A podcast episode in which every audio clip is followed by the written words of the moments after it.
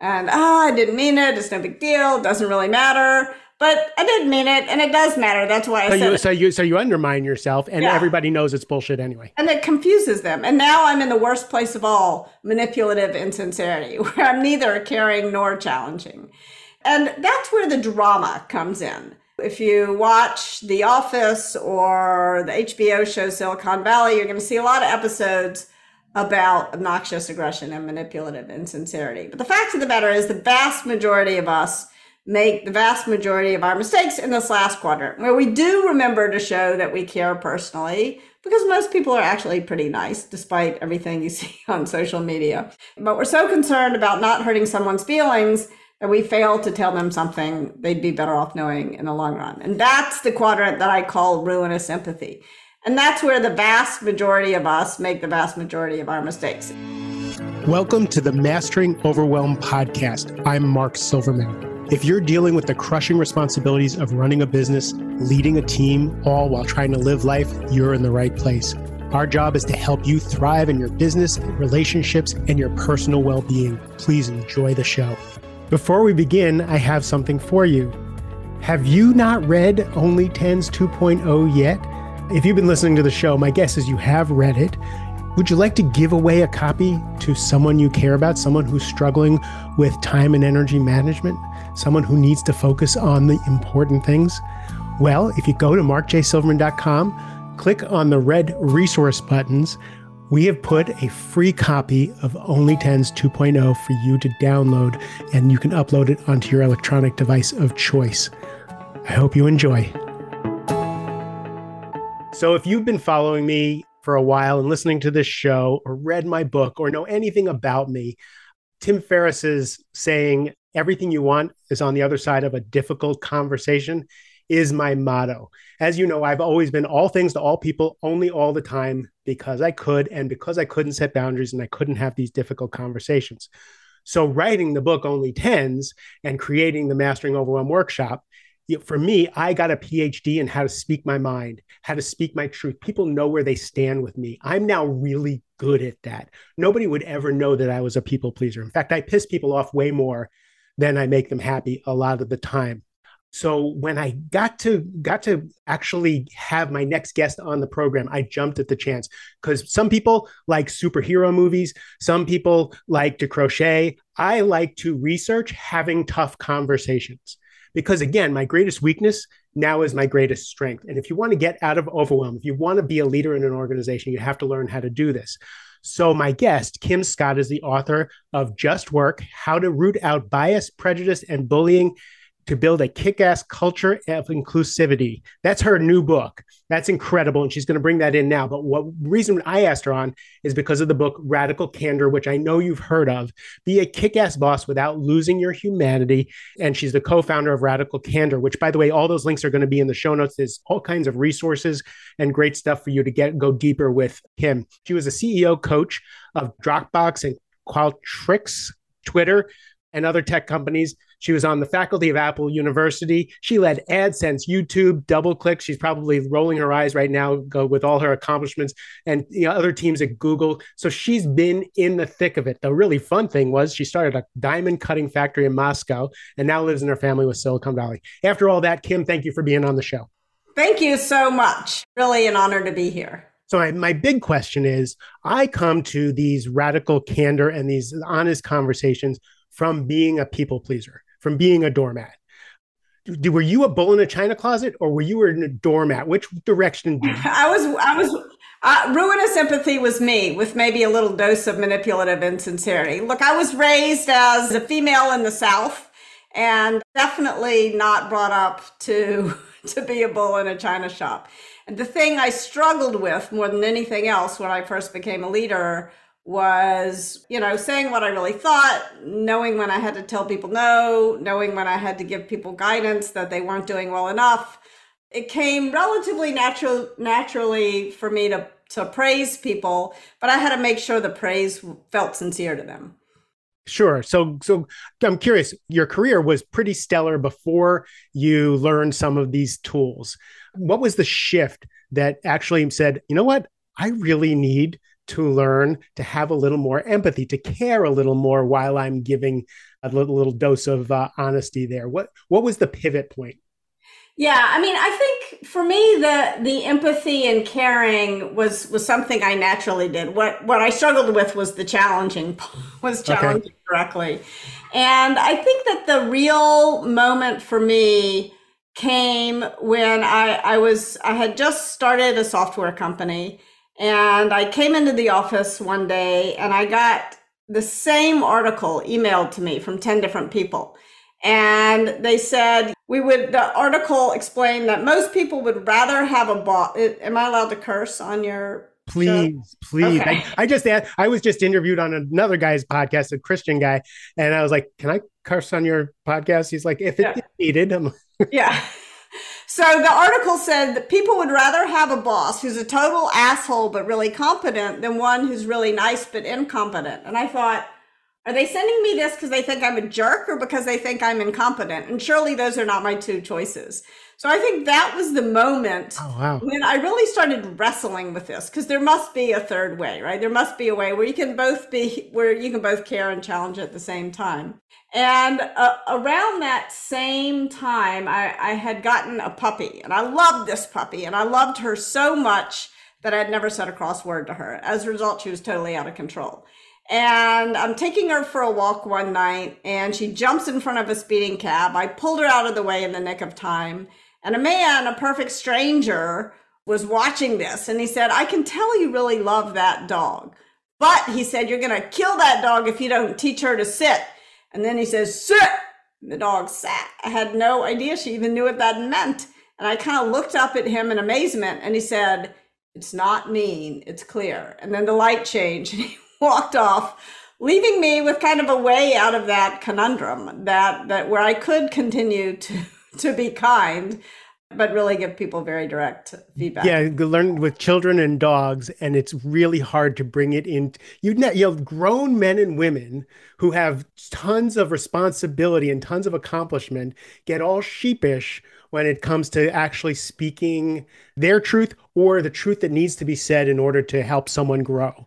Yeah. Uh, and, and so let, us go to the basics of radical candor because my one of the I love the stories that you tell about how you're being spoofed as radical candor is is an excuse to be an asshole. Yes. That's yeah. not it. That's just not that's just not it. So give me the basics of what radical candor is. So, radical candor is what happens when you care personally and challenge directly at the same time. So, that's radical candor. And it's useful to think about what radical candor is not. So, sometimes we remember to challenge directly, but we forget to show that we care personally. And that I call obnoxious aggression. You can imagine a two by 2 mm-hmm. grid. So, on the vertical line is care personally, horizontal line is challenge directly, upper right hand quadrant is radical candor, bottom right hand quadrant is obnoxious aggression. And in an earlier version of the book, I called that the asshole quadrant because it seemed more, I don't know, clear.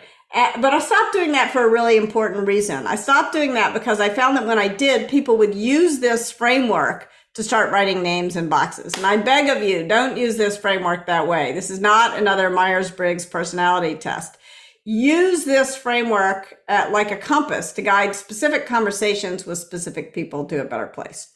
So that's two quadrants. Now, very often, I don't know about you, but when I find that I have fallen into the obnoxious aggression quadrant, which despite my intention to be kind, I do at least once. For me, it's politics. That's the yeah. like my son. My son jokes. He's like, "Dad, you're such a Zen master. You're so grounded and centered, except around politics, and then you yeah. turn into a yeah. crazy person." Yeah, yeah. And, and so part of what happens, I think, is very often when I find that I have been, that I have acted like a jerk, it's not my instinct to go the right way on care personally, which is what I ought to do. Instead, I zoom the wrong way on challenge directly.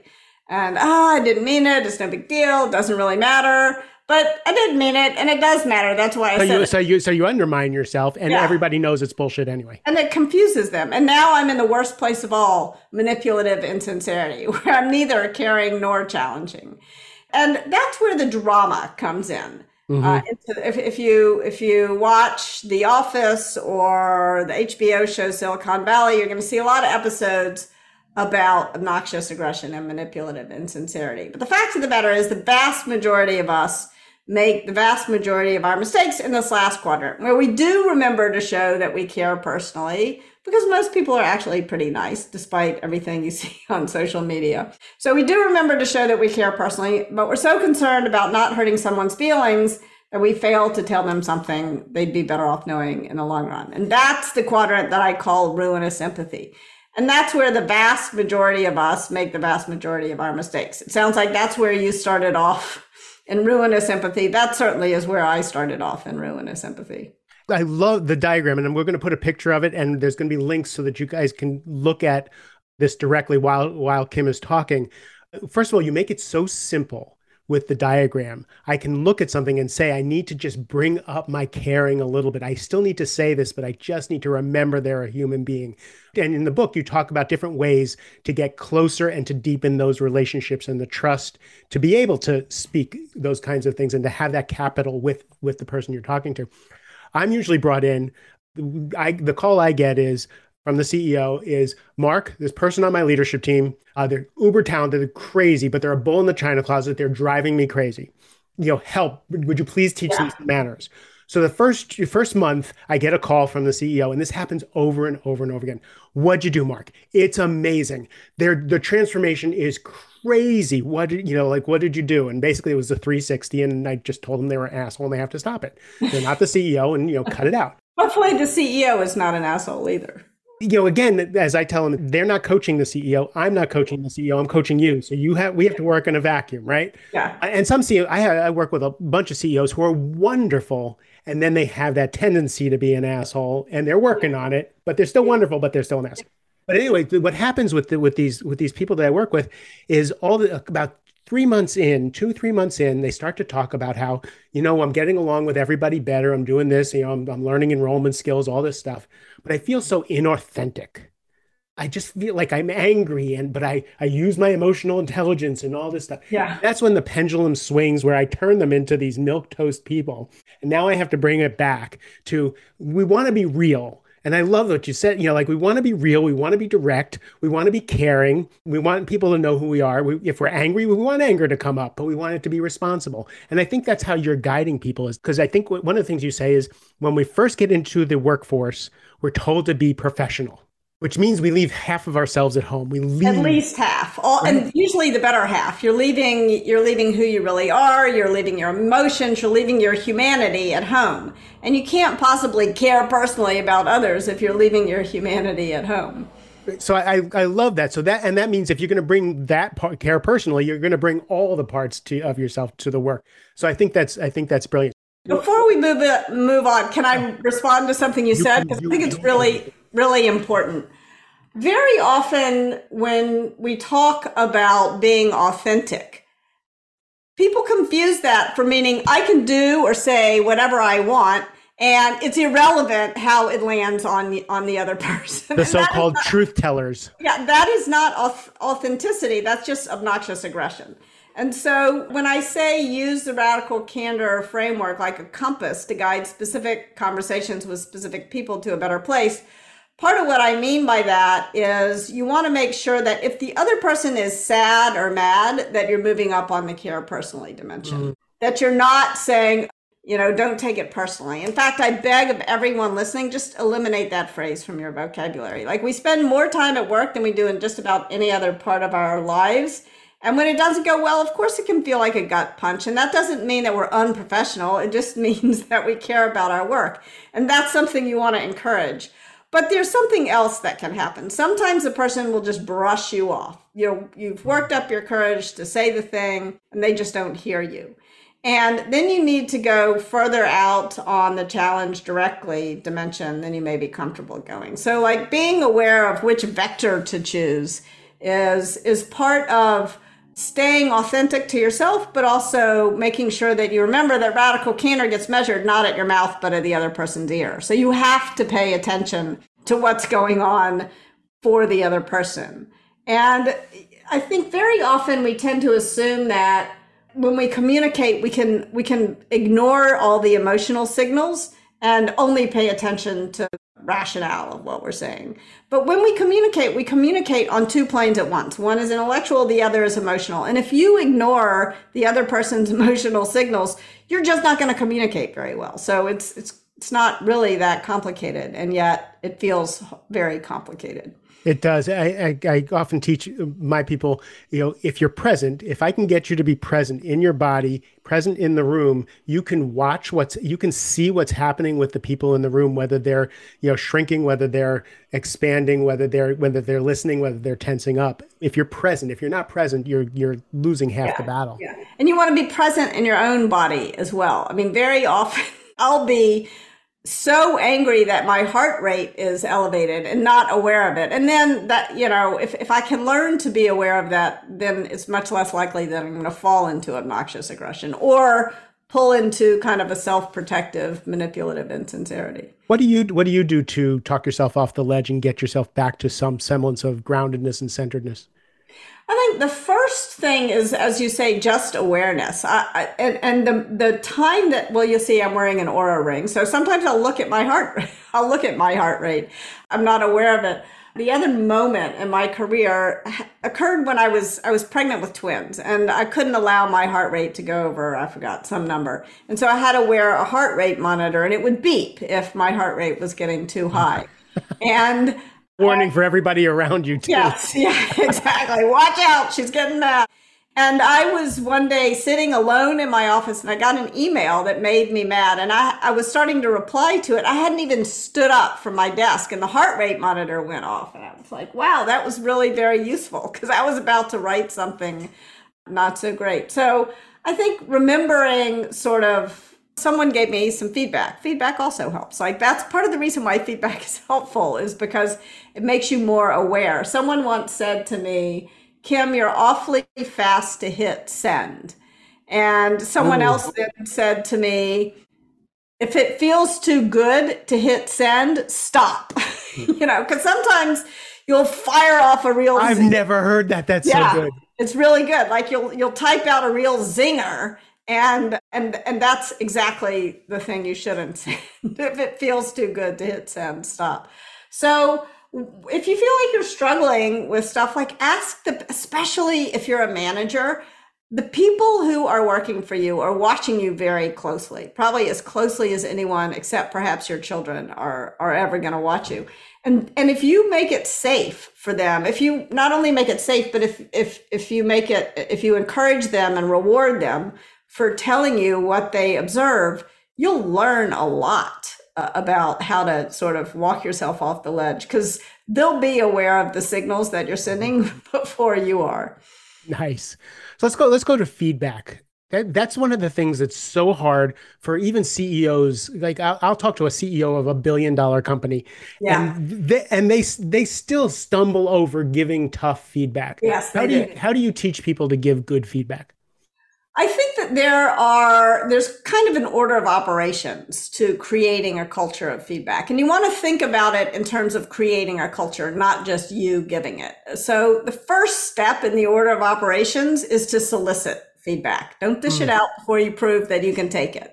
If you can create an organization in which people know that you genuinely want to hear when you're screwing up and that you will reward them for telling you and that you will either fix the problem or you will you will explain to them why you disagree in a respectful way that is really important. And so there's a few things that I would encourage. I'm going to kind of double click. Can I double click on soliciting feedback for a minute? No, I actually I was just going to double click on it because I think that's so important in setting you've got to set the culture first. Yeah.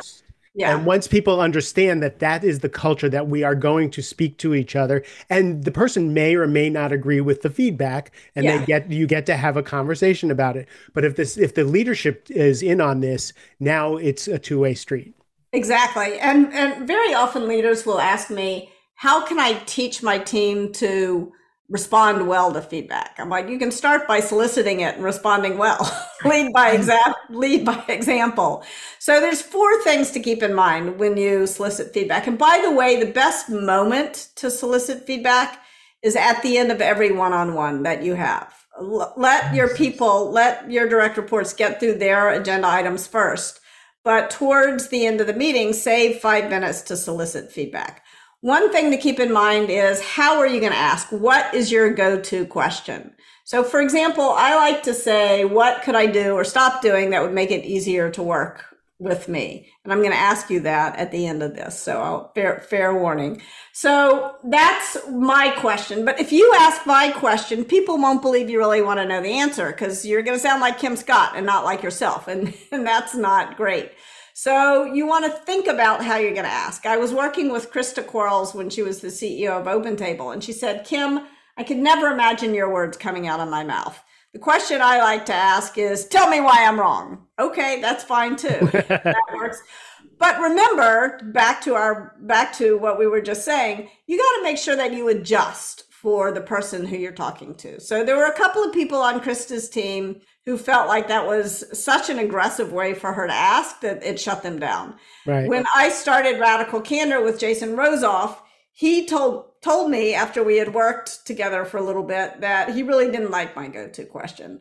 The question he, he wanted something more time bound and more specific. So I needed to say, Jason, I'm working on not interrupting people so often. Can you tell me how many times you nice. observe? You know, or whatever. So it needed to be more specific for him. I think another couple of important points about your go-to question is make sure that you that it can't be answered with a yes or a no. Because if you say, "Do you have any feedback for me?" I can already tell you the answer. Oh no, everything's fine. And in fact, in the book, if you read the book, I did not phrase the question in an optimal way. I said, Is there anything I could do or stop doing? And somebody gave me some feedback. You write a book about feedback, you're going to get a lot of it. And, and explained it's better to say, What could I do? Because you can't answer that with a yes or no. So that's a few, those are a few thoughts on your go to question. If everyone listening, if you're not driving, take out a pen and write down your question and who you're going to ask it of and when you're going to ask them. If you all do that, then our time today together will have been extremely well spent. Just solicit feedback. So that's sort of step number one in the order of operations. Now, step number two is you want to make sure that you're giving both praise and criticism. I think one of the dangers about the stories I tell in Radical Candor is that the ones where I'm, where my boss is giving me feedback, criticism in particular resonate more. So they tend to think it's all about the boss criticizing the employee. That's sure. not. And that, that's you. That's you being vulnerable in the in the uh, book anyway, which I really appreciated. You kind of saying some of the places where you've been slapped on the slapped up the head. Yeah, yeah, and it's been very useful. Yeah, more, more, and by and by some by some pretty badass people. they they luckily they were radically candid. They were I've been I've been pretty lucky. They were they were pretty kind. So anyway, the thing you want to do, you want to think about when giving radical candor is first of all, what's the best moment to give either praise or criticism? And the best feedback I've ever gotten in my career has always happened in these impromptu two minute conversations. So you don't want to save it up for your one-on-one meeting and you definitely don't want to save it up for a performance review. You want to make sure that you're thinking very clearly about giving it in the moment. Now, of course, everything I'm saying can there there are exceptions. Like if, sure. if the other person is super upset, then wait, you know, until, until a better moment. But by and large, when we say, "Oh, I'm going to wait," you know, to tell them I'm going to wait for a better moment, what we're really meaning is I'm never going to have this conversation. So, in general, it's better to do it in these impromptu two minute conversations. And that's tricky. Like, there's no way for you to create some kind of HR system that is gonna that is gonna intervene in these impromptu conversations. They have to come from the heart, right? And and you have to encourage. That's why soliciting feedback will encourage people to to get to build the habit of feedback. Sure. Now, when you go into these conversations for both praise and criticism, you want to make sure you're being humble. I call it candor and not truth because truth is risky. if I say to you, I'm going to tell you the truth, I'm kind of implying. I'm very skeptical of anybody yeah. who's a self-proclaimed truth teller. Yeah, yeah, I'm I'm kind of implying that I have a pipeline to God and you don't really know anything. And that's not a great way to create a conversation. And remember this is a conversation. It's a dialogue, not a monologue. So you want to be humble, you want to state your intention to be helpful. You want to to do it but usually right away in the before times, I used to say do it in person. Now I say do it synchronously. Have and be conscious of whether it's better to pick up the phone and have a phone call or to have a video call. There are times when, in fact, if you're in person, I recommend taking a walk so you're not staring at each other. And uh, because sometimes we misinterpret each other's facial expressions and mm-hmm. body language. And also, there's something about looking, it's sort of sitting across the table from someone and looking them in the eye that can feel aggressive, that can feel that can feel hostile. And so, hmm. if you're walking in the same direction, that can be better. And if you can't be in person physically, sometimes taking a virtual walk and talking on the phone can be better than a video. But be, make, make a conscious decision about the medium you're going to use. Do not send praise or criticism. Praise is okay, but you want to do that in person as well as sending it out over email or text. But criticism, you do not want to give someone asynchronously over email or text or Slack. Slack is a is a disaster for feedback. Isn't it though? And so is text and so is email. It always feels faster and feels safer, and then it explodes. So I, I, Slack, Slack is just a disaster to me anyway. it's useful for some things, but I have, I have ADD, so like yeah. uh, like uh, like uh, I start to get lost in the in the teams and all that, and it's yeah, it's like yeah. Uh, can someone just text me please when it's important?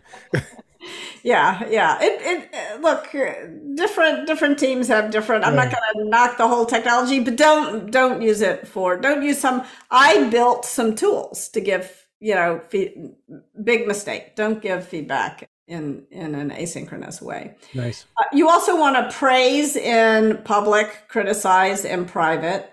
And last but not least, you never want to give someone either praise or criticism about personality attributes that are very difficult to change.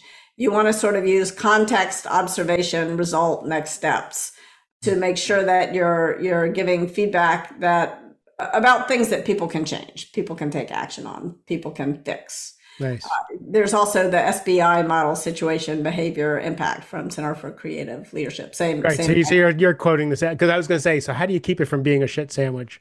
Yeah. So let's talk about praise and criticism what I say is focus on the good stuff. There's all kinds of different research that says you need to give twice as much, three times as much, five times as much, seven times as much praise as criticism. And the problem with the the shit sandwich or any of those other ratios is that pretty soon people start to use the praise as the gateway to criticism. Right. And praise is important on its like, own. It's like you're holding it's you're holding up the shock collar. You're ready yeah, for it. Yeah, yeah, and and also people tend to say, you know, oh Kim, I like your bookshelves. The books that you wrote kind of suck, but nice purple T-shirt. Like that. That kind of they tend to offer praise about things that are insignificant, and that doesn't really make me feel any better. It, it feels that feels insincere. So you want to make sure that your praise is specific and sincere and that your criticism is kind and clear. And you want to make sure also that you remember that praise can be radically candid as surely as criticism can. It can challenge people to do more of what's great. Praise can. Give me, give me, an example of that. I like that. Give me, can you give me an example of that? Yeah, I mean, so for example, I was in a meeting and it, there was a there was a big debate uh, around something. And I have a I had a very strong point of view that we should do this. But in the meeting, I gave both I gave the pros and cons to both sides. I, I tried to be sort of fair to both sides.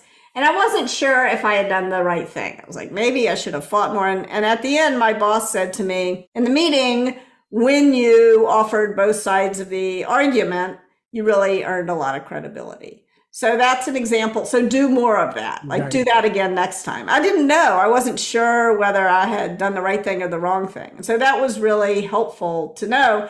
And there's a world of difference. If she had just said, Kim, great meeting, great job, you're a genius, like I wouldn't have known what exactly. What, you know, so you want to make sure that you're being really specific. You're using that context, observation, result with your praise as well as with your criticism. In the same meeting, that was also the same meeting where I said, I'm too much. And my boss at the end said, in the meeting, when you said um every third word, it made you sound stupid. World of difference between saying so, that. Hold on, you, you, most people haven't read the book. If you haven't read the book and you're listening, that was Sheryl Sandberg uh, saying to her, you sound stupid. after she just, you remember where she worked after she's been already presenting for years. This is at Google. This is at Google. I yeah, like this is this is this is not this is not you know at Burger King. You the hamburger is wrong. So it was it was it was quite it was quite good. Actually, that I love that example because the example was you know, she started off being really soft. You know, do you know you say um, and you were like, I'm I'm good with it. I was like, who cares? Brushing her off. Right. And if you'd like to work, work with a with a presentation coach, I have a great one for you. And you're like, I'm fine, leave me alone. And yeah. then she says, No, I'm not yeah. just asking you. You sound stupid. And, but you needed that to wake up. And that was so appreciative because it changed the direction of your life. Like now you're on stage all the time. All the time, yeah, yeah. And I uh, which don't I hear you say ever. I do still occasionally, but it's way less. And, and the other important thing about that and the way she did it to remember is that she never would have said, it makes you sound stupid to other people on her team who were better listeners than I was. But she knew that, that with me, she had to, I was brushing her off. She had to keep going out on that challenge directly dimension to get through to me. And it happens. I mean, one of the most common slow motion train wrecks that I see managers having is they think they've told someone. They said something like, Oh, you said I'm a lot. And the person brushed them off and they stopped there. And that is not good enough. If someone is not hearing you, you need to keep trying until you either decide that you've done everything you can and that they're never going to hear you. And then you need to start performance improvement plan and managing them out. Or you haven't tried hard enough, and then you got to keep trying harder. I was coaching CSO, six foot five guy, former professional athlete.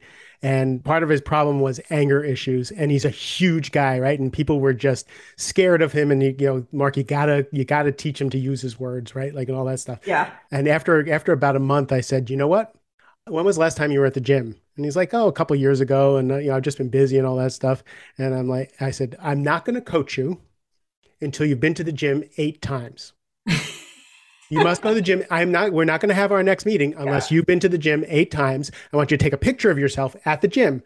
It's not for me to be checking up on you. I just want it to be fun. So take a funny picture and be at the gym. So he, he does it. He comes back. He's feeling great. Four months later, we're having a meeting with his CEO, and his CEO is just his CEO goes just tells me how he's changed, he's shifted, and all that stuff. Because I said, "You're like a five year old ADHD kid who needs recess. Yeah. Like yeah. I can't play whack a mole with your emotions until yeah. you get that stuff out.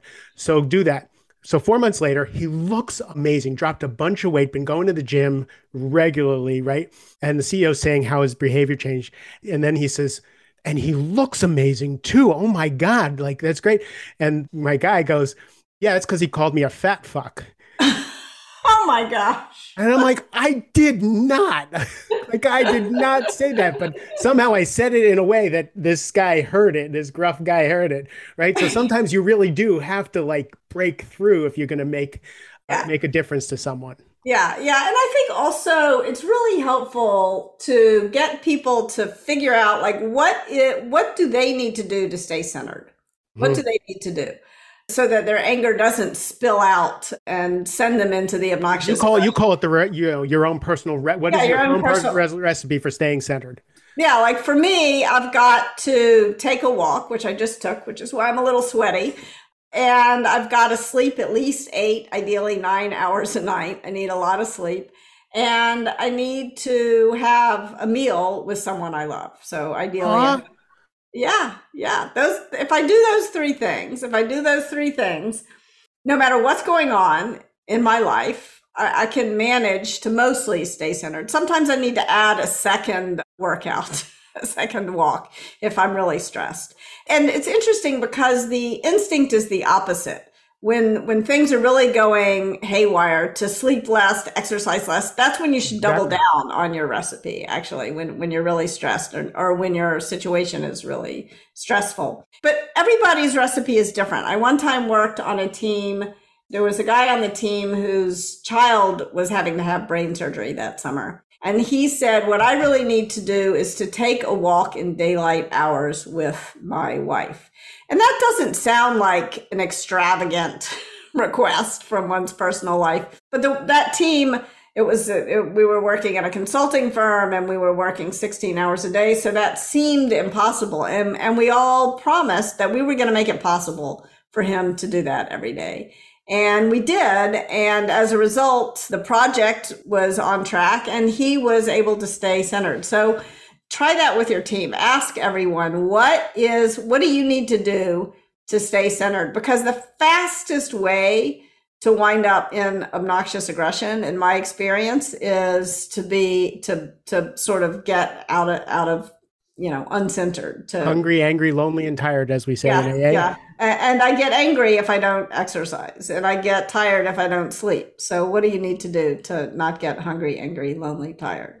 I, you know, for me, I need at least a half hour to 45 minutes alone before it gets light out. Whether mm-hmm. I'm journaling, whether I'm meditating, whatever I'm doing, I just need some because I'm such an introvert. I need to somehow ground. I tell people I'm not a naturally happy person. I'm not a naturally loving person. I may I create that guy in the yeah. morning yeah. so that I am that guy when I show up in the world. And then at a certain point during the day, must walk my dogs, take a shower, be done. Yeah. right? Yeah. Like, so it's it's really interesting. So before before I let you go, and maybe maybe you'll even come back and talk about it. Tell me about your new book, Just Work. So the new book was born after I got some feedback about radical candor. I was giving a talk at a tech company in San Francisco, and the CEO of that company had been a colleague of mine for the better part of a decade, a person I like and respect enormously, and one of too few black women CEOs in tech. And when I was finished giving the radical candor talk, she pulled me aside and she said, Kim, I'm excited to roll out Radical Candor. I know it's going to help me build the kind of culture that will succeed, but I got to tell you, it's much harder for me to roll out Radical Candor than it is for you. And she went on and explained to me that as soon as she would offer anyone, even the most gentle, compassionate criticism, she would get slimed with the angry black woman stereotype. And I knew this was true. And as soon as she said it, she made me realize four things at the same time. The first was that I had not been the kind of colleague that I imagined myself to be, that I want to be. I had failed even to notice the extent to which she had to show up unfailingly cheerful and pleasant at every meeting we had ever been in together, even though she had what to be ticked off about, eh, as we all do at work, but she wasn't allowed to show it. The second thing that I realized was that not only had I been in denial about the kinds of things that were happening to her, I had been in denial about the kinds of things that were happening to me. Hard for the author of a book about candor to admit I'd been in denial, but I had been because I never wanted to think of myself as a victim. Now, even less than wanting to think of myself as a victim, that I ever wanted to think of myself as a perpetrator. But I realized I'd been most deeply in denial about the kinds of things that I had done that harmed the people who I worked with. And last but not least, I realized as a leader, I hadn't addressed these kinds of harm in the workplace. And so I started thinking about like harm in the workplace sounds like a very amorphous, big term. So I wanted to break the problem down so we could solve it. And I realized that one of the problems is that very often we conflate bias, prejudice, and bullying as though they're the same thing. And so if we can disentangle them, then we can respond much better. So that's in a nutshell what Just Work is about. Sound it's such a good book. I'm so glad I found it because I'm building what's uh, what I'm calling the Rising Leader handbook. I'm writing that book and then building a program around it because it seems to be what I do for a living. I've talked about the difficult conversations. I'm getting to this part and how do you lead through all these things? And this book, your book came up when I was researching. I'm so excited. Would you come back on the show and talk specifically about that once I read it and well versed so that I can bring that out in the world? Absolutely. I would love to do He's that. not going to say no because the mic's hot. And so, yeah. no, but I, lo- I love talking about just work. It's really important. And, and, you know, radical candor is hard enough if you're talking about saying um too much.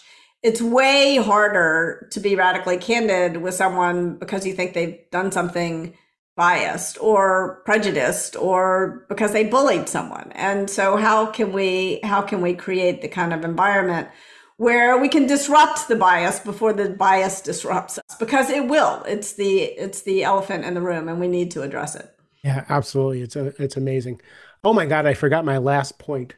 That's so great. I love it. I appreciate you being on the show. I appreciate you sharing what you do.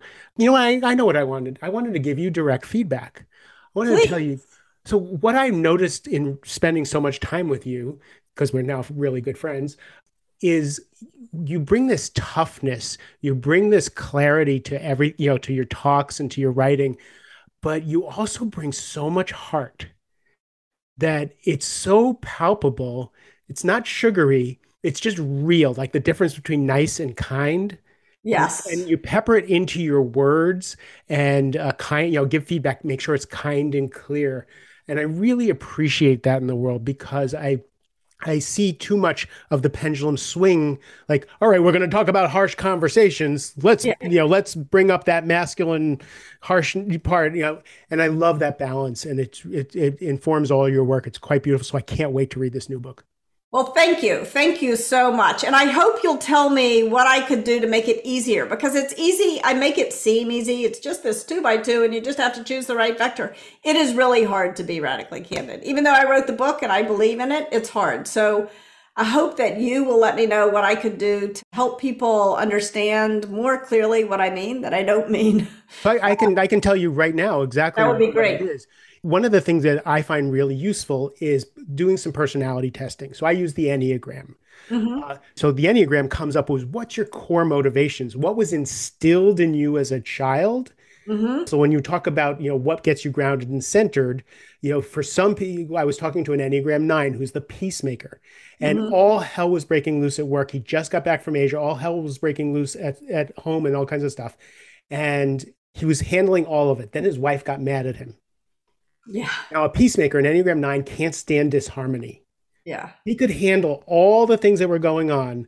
When I was talking to him, he was exhausted and jet lagged. And I said, So, what do you need?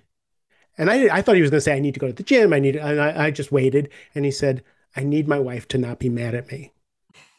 Powerful, powerful man, right? And I, I was like, Oh, Enneagram 9, their safety is harmony in the home. Yeah. So we just discussed how he could ask for that for his wife. His wife's wonderful. Like it'll be great.